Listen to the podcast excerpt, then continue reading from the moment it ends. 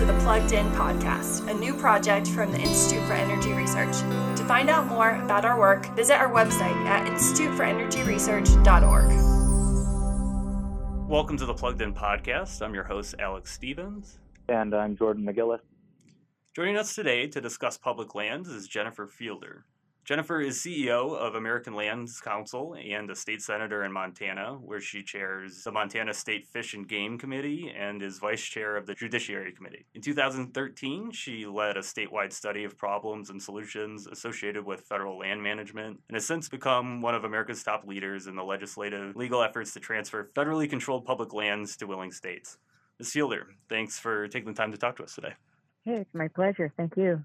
Ms. Fielder, you and I met uh, last month in, in late October um, at the State Policy Network Conference. And for, for any listeners who don't know about that organization, I would highly advise looking into uh, what they do. Basically, they connect people from around the country at free market think tanks, at organizations that are trying to uh, instill more um, rights respecting or conservative or libertarian philosophies into politics. We met, and it was right at the height of some of the hubbub over the California wildfires and PG&E's responses to those. Uh, and as an energy policy guy, when I saw your table, I was really interested to hear what somebody with your land's perspective um, had to say on these questions. So let's start really big picture here and talk about what the American Lands Council does and uh, what your general perspective on federal lands um, and the state of affairs is. That'd be great. Oh, sure. Well, the American Lands Council is a nonprofit organization. We have the American Lands Council Foundation, which does education and research, and then the American Lands Council itself is is a advocacy organization. So there's there's a C4 and a C3 that work together. Um, our objective is to increase access, health, and productivity on our nation's federally controlled lands. And uh, the main approach to that, uh, pr- solving that problem, is to transfer transfer the federal lands to states so that they can actually be managed uh, with common sense and with local knowledge. I think the first question that uh, would be helpful to address that most people will find the answer to very surprising is how much land is controlled by the federal government right now. Yeah, over 640 million acres in the United States is under the control of the federal government. And if you look at the uh, the map of the United States that we often display with our material, you will see that most of that federal land is in the western states. In fact, if if you look at the total acreage of the western United States, over half of all the land in western America is actually owned by the federal government in some states it's it's close to 90% of the entire state like nevada in utah it's two-thirds of the state. In other states it's 25 or 30% of the entire state. Whereas in the east the uh, federal control of the states averages less than 5% per state. And if you were to look at the figure that 640 million acre figure in terms of a percentage of uh, total U.S. land, is it somewhere between a quarter and a third, somewhere in that ballpark? It's right around a third of all the land in the United States is is yes federal yeah. land. It's astounding. It's just it's just astounding.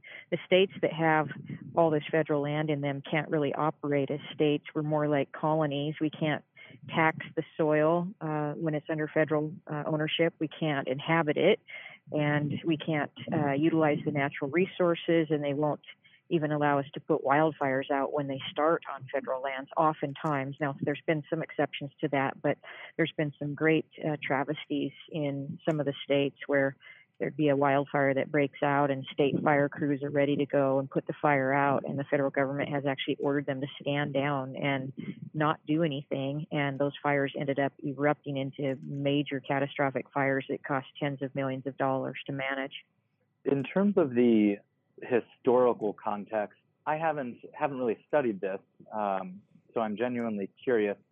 How did that uh, regional divide arise? Was that a result of uh, just natural organic processes of land ownership in the east, and then like the Louisiana Purchase resulted in the federal government having control of most of that land west of the Mississippi, and then doling it out um, just in small increments? Oh, it's a great question. So the western states tend to be newer states. You know, the the older states along the in the east and the Midwest were formed earlier. They they received their statehood commissions earlier.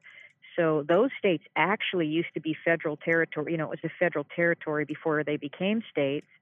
And even after those Midwestern states became states like Florida and Iowa and Missouri and all through there, um, after they became states, a whole a great deal of their land was still owned by the federal government, and they actually went through a, a similar process that we're trying to go through now. They did it in the 1820s and 30s, where they were petitioning the federal government to relinquish the title to the federal land so that they could actually operate as states and those states were successful in, in accomplishing that. But it took a, a, huge political effort to get that done.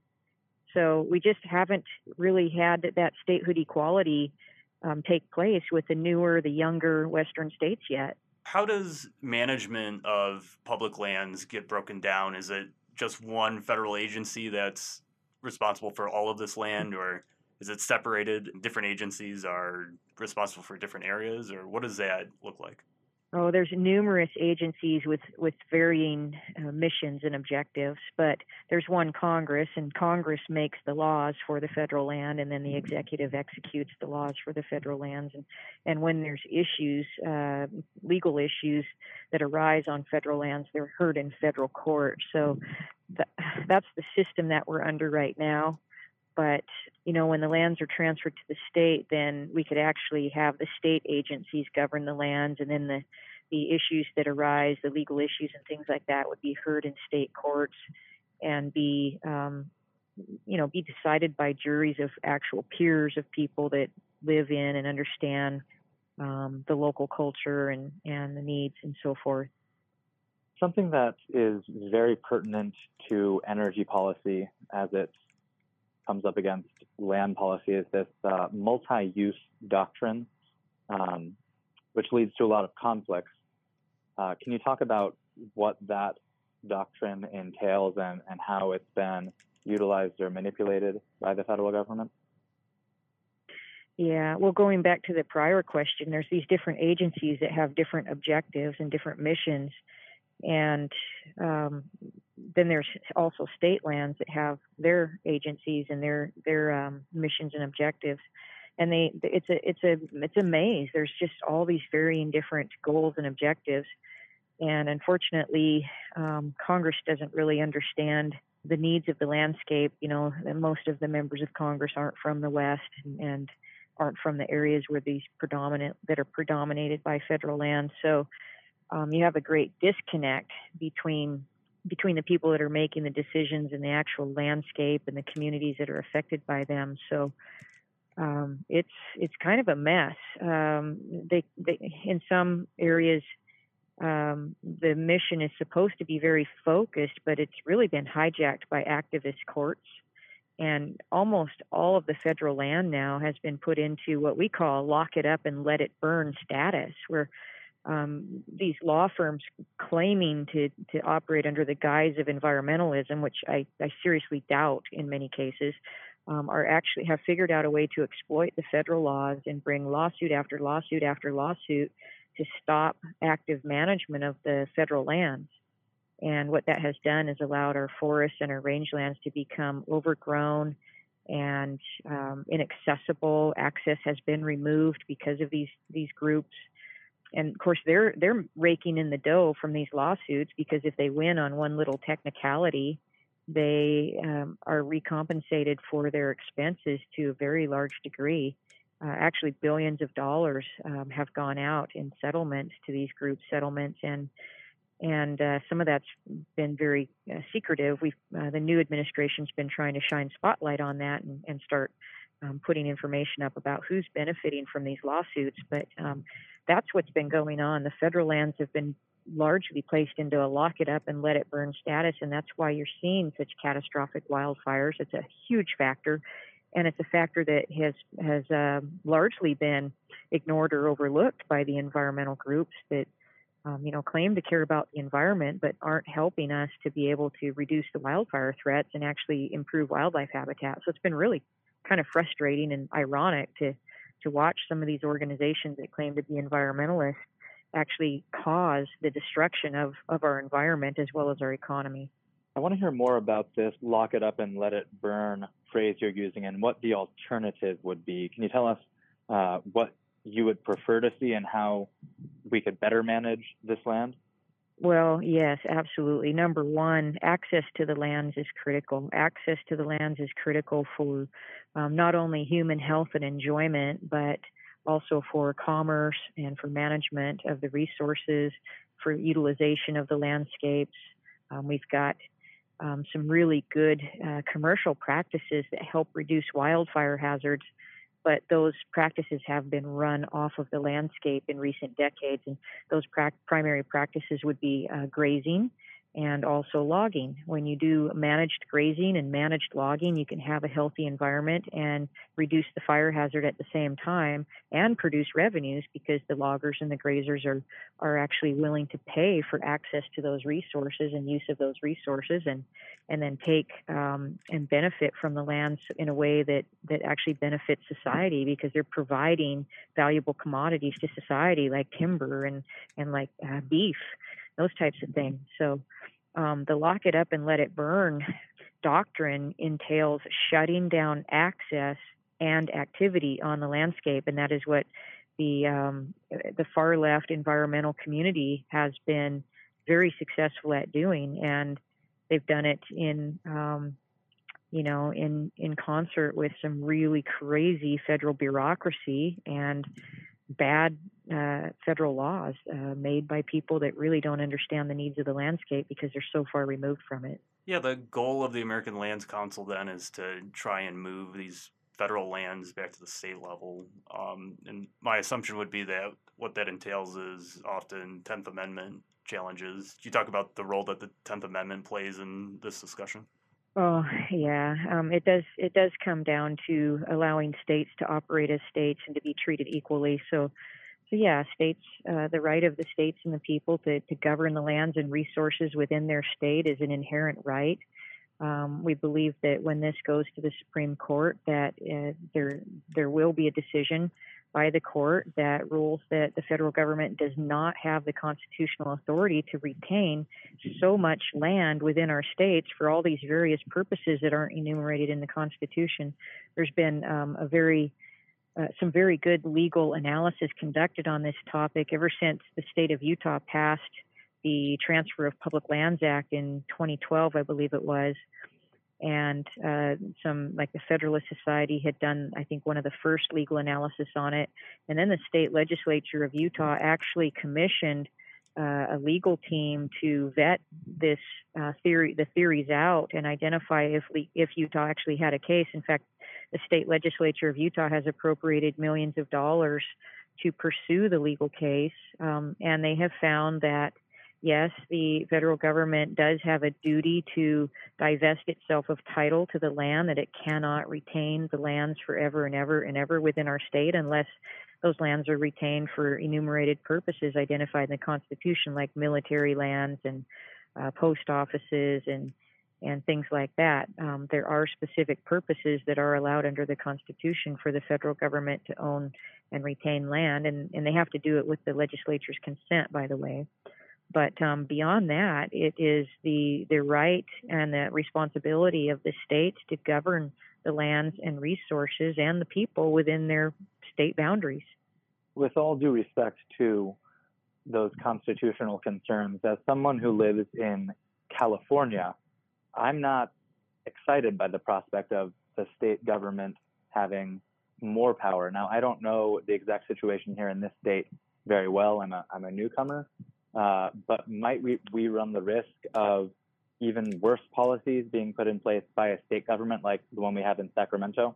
Well, you can go uh, two directions with this. You can go to federal and global governance, or you can go to state and local governance. And you tend to get better decisions when they're made by people closer to the subject matter. That's just an eternal principle that that that uh, you'll see across any spectrum in politics.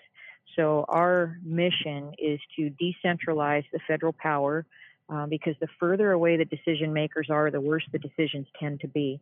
Now, one thing that would really help in our states that we are advocating for is that the state government um, would have to coordinate with the counties where the lands are located so that the county resource management plan that's adopted by the local government is the uh, driving force behind the land management decisions and, and, governance. So the more local you can bring it, the more, uh, the better the decisions you're going to get because nobody cares about the land more than the people that live right there. Nobody cares about the air they breathe than the people that are actually breathing it, or the or the water we drink than the people that are drinking it. And the management of these federal lands affects our water and our air every single day.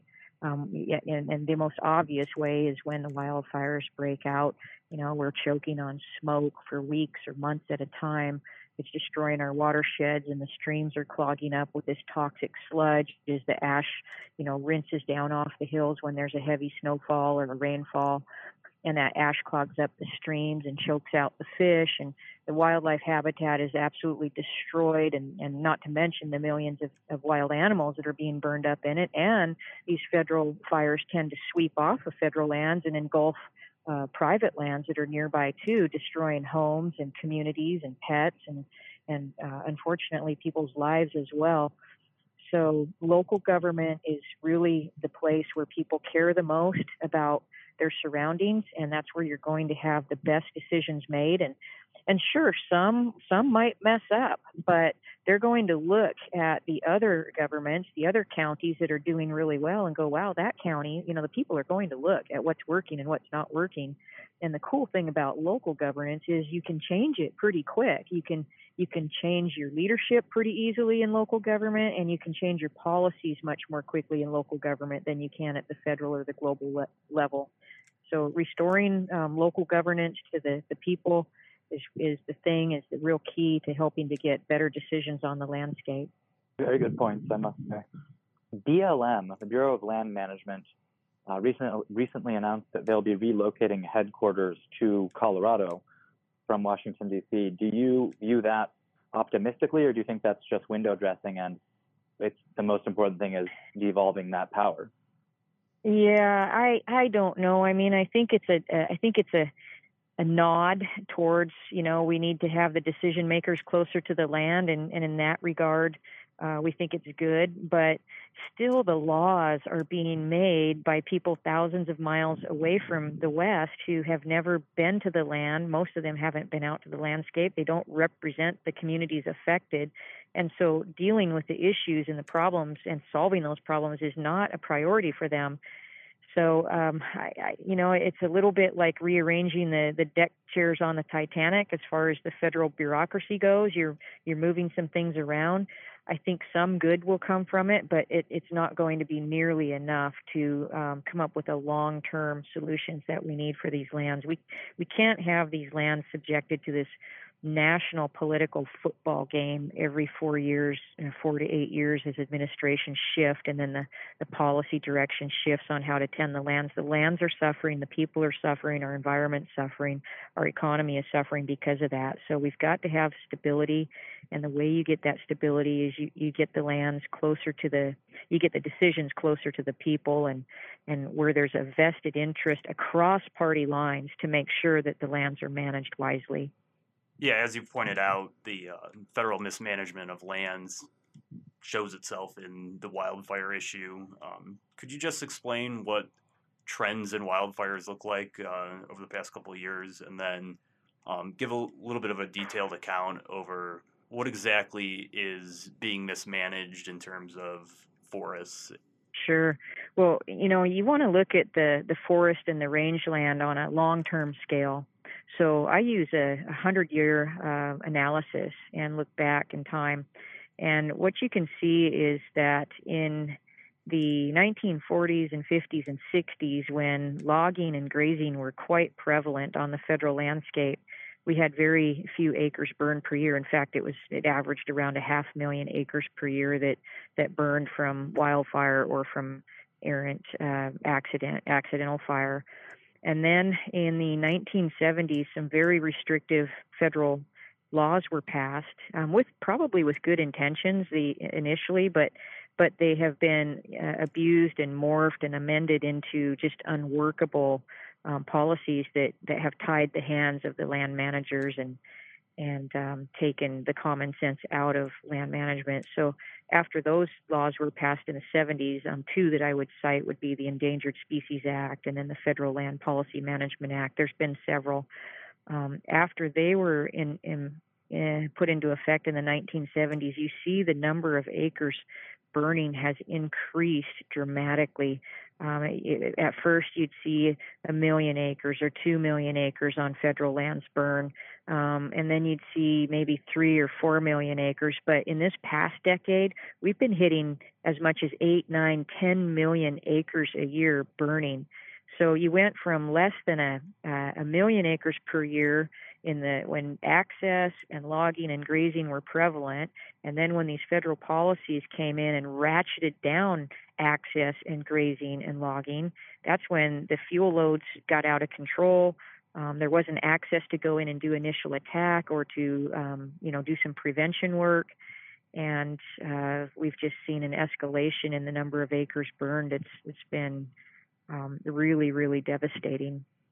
With the particularly catastrophic fires last November in California, particularly the Camp Fire that um, resulted in massive loss of life. Uh, mm-hmm. PG&E, Pacific Gas and Electric, was ultimately found to be liable for that fire starting. Can you explain what these risks are exactly with transmission lines and where responsibility should lie for or at least how you how you view it for those risks?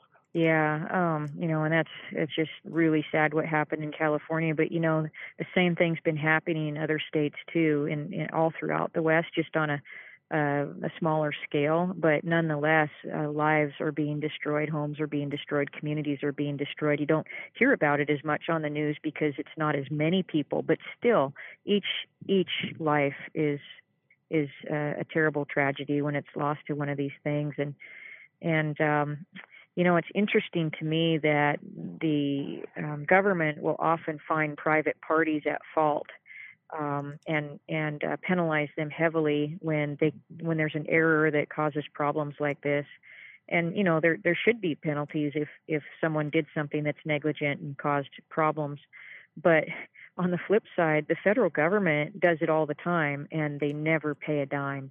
They um, they light fires intentionally, you know, through what they call prescribed burning or controlled burns.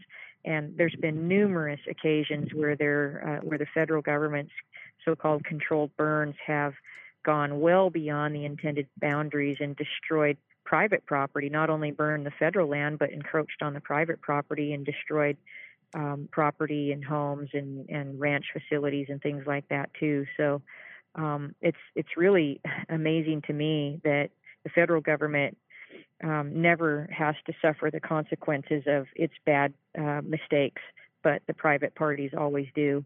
Um, the one thing that uh, is the common denominator between the two is that your your practices, your practices for fuel reduction work is very very important and um, your practices and how quickly you identify and fight a fire and how you fight the fire is very important. But the, the I think the state of California has some very very strict environmental regulations that are as strict or, or potentially worse than some of the federal government's regulations, which co- has contributed to um, fuel buildups um, on the landscape that feed these fires. You know if the fuel if the fuel loads on the landscape in other words the vegetation on the landscape were better managed um, you have a much better chance of fighting the fire and uh, I know that there's been um, severe reductions in grazing in California and logging, and they've passed restrictions that, you know, in some communities where they don't even allow people to rake up the pine needles, the dry dead pine needles that fall off the trees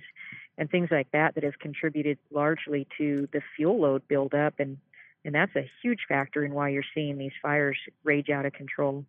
I, I was on a field tour at uh, Lake Tahoe earlier this year, and we saw just that. We saw a community there where um, I think it was oh, it was a few hundred homes had burned, but then it was right next to a community where none of the homes had burned, and you could see that the the forest land next to the homes that were saved had been thinned and, and some selective logging had occurred in there. That forest had been thinned out and cleaned up and the fuel loads had been reduced and it was a nice healthy forest but in the areas where no logging had taken place and there was no fuel reduction work done um, the fire raged very very hot and spread to the nearby homes very quickly.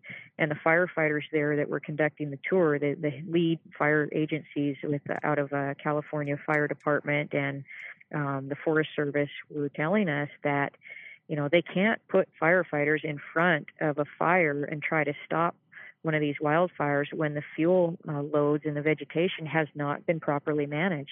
Um, it's just too hot and too intense, and it's they're not going to risk their lives and their equipment trying to get in front of one of those fires. So basically, when you've got a, a fire in a highly vegetated area that has not been properly managed, um, you're and you get fire, you're going to see it just rage out of control because there's, you know, they're not going to do anything about it. Uh, sometimes they'll get aerial aircraft up and try to, you know, try to get on top of it in that way, but um, oftentimes you'll see uh, that there's really nothing they can do to stop an intense wildfire that that builds up in one of these undermanaged landscapes. Yeah, I think a big part of this issue gets to sort of a misunderstanding that we have in our political discourse where people tend to assume that public management of things means uh, accountability and responsibility.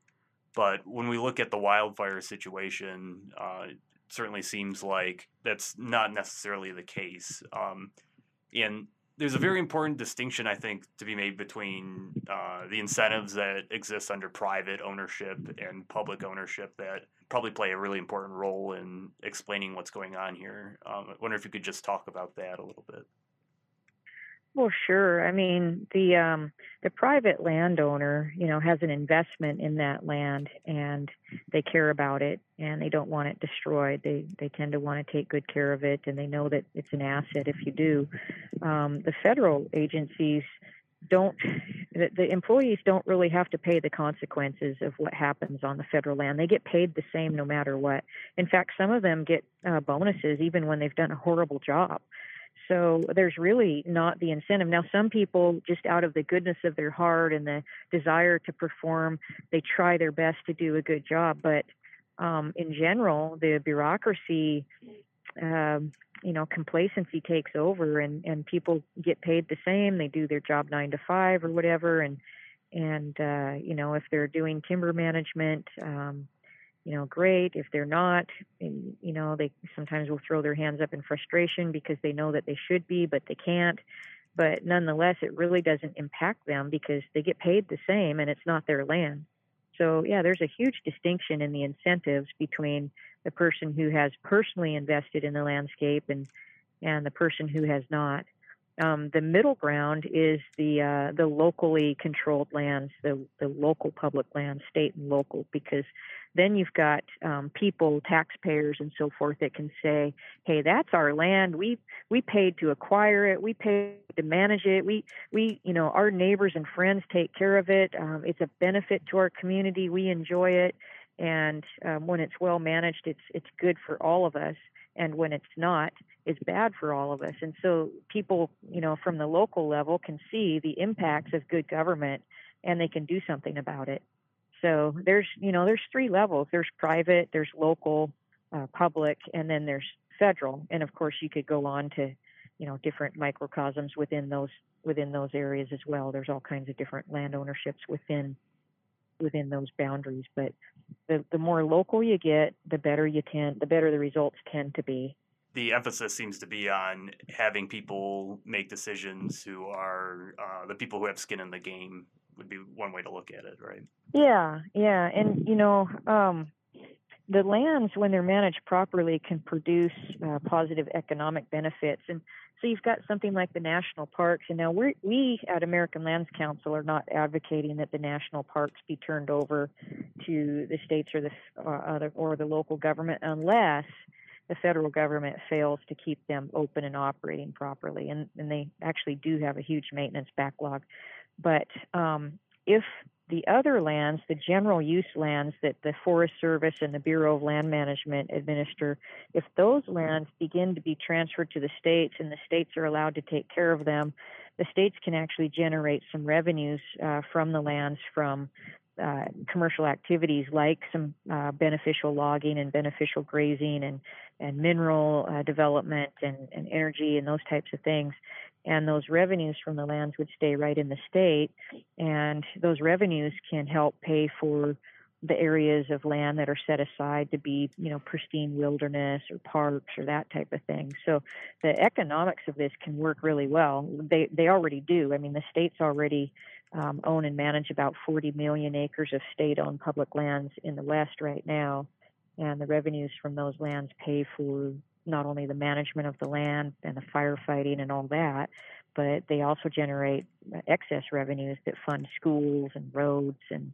uh, pay for our veterans' homes and things like that. So we can do this. We know we can do this. It's really not rocket science. You just need uh, more nimble government uh, at a lo- at a local level that's able to respond more quickly to the needs uh, of the landscape and that understands the local conditions because you know the conditions are going to vary um, all over the country and, and, from basin to basin.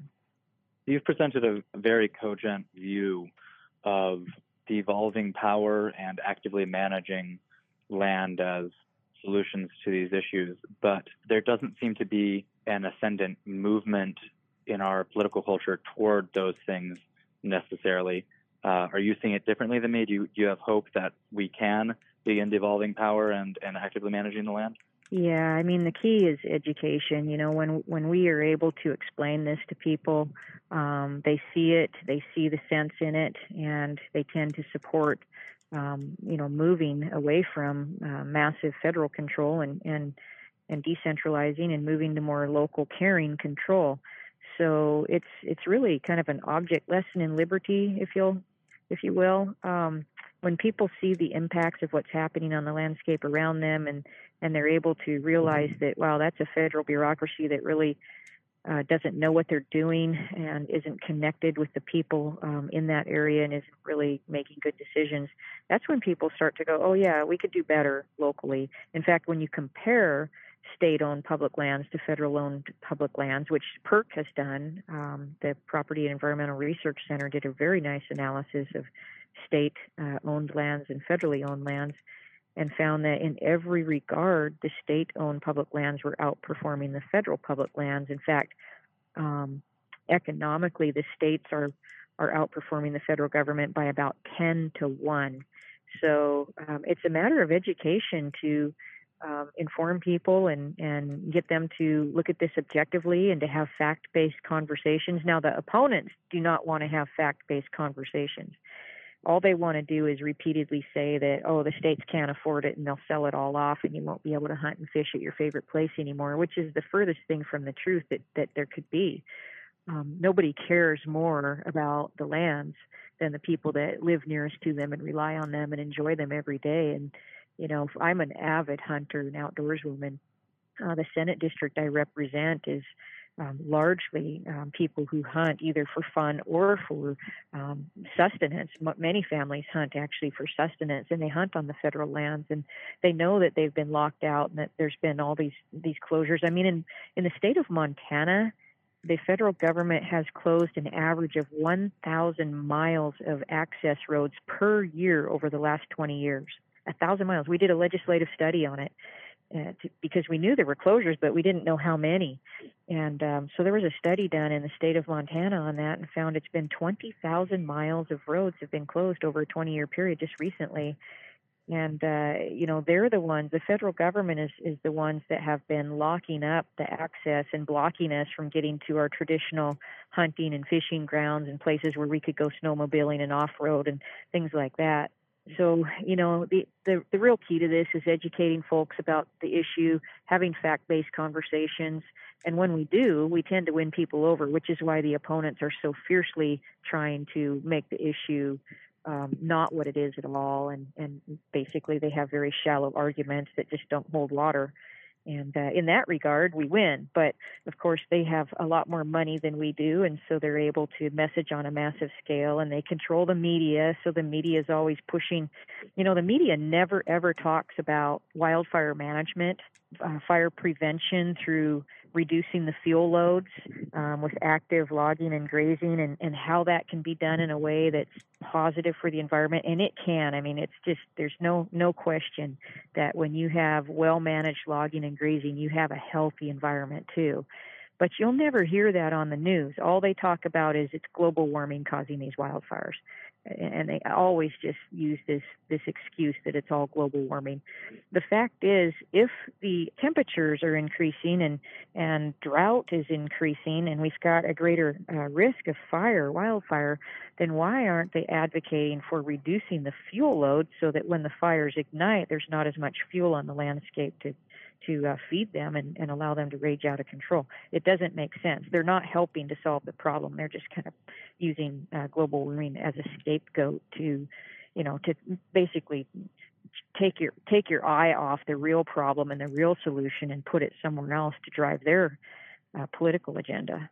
Something that you touched on there, which I think is really an underappreciated part of the argument for federalism, is the role that the culture in Western states plays as a check on what would be people's concerns about uh, the land just being sold off. The misunderstanding of that probably plays a little bit of a role in what you described there with the way the media reports on these things. Could you talk a little bit more about the culture in Western states there? Uh, you mentioned it briefly before, but I really think that that's an underappreciated thing here in Washington. Oh yeah. Well, you know, we're we are public land states in the West. We you know, we love our public lands. We, you know, for the most part, I, you know, I have never run into anyone that wants to sell them all off um, we we go out and we enjoy the lands, we recreate on them. We know that the the resources there are valuable and can provide um, good jobs and support local economies, and they have for you know since the beginning of our country. But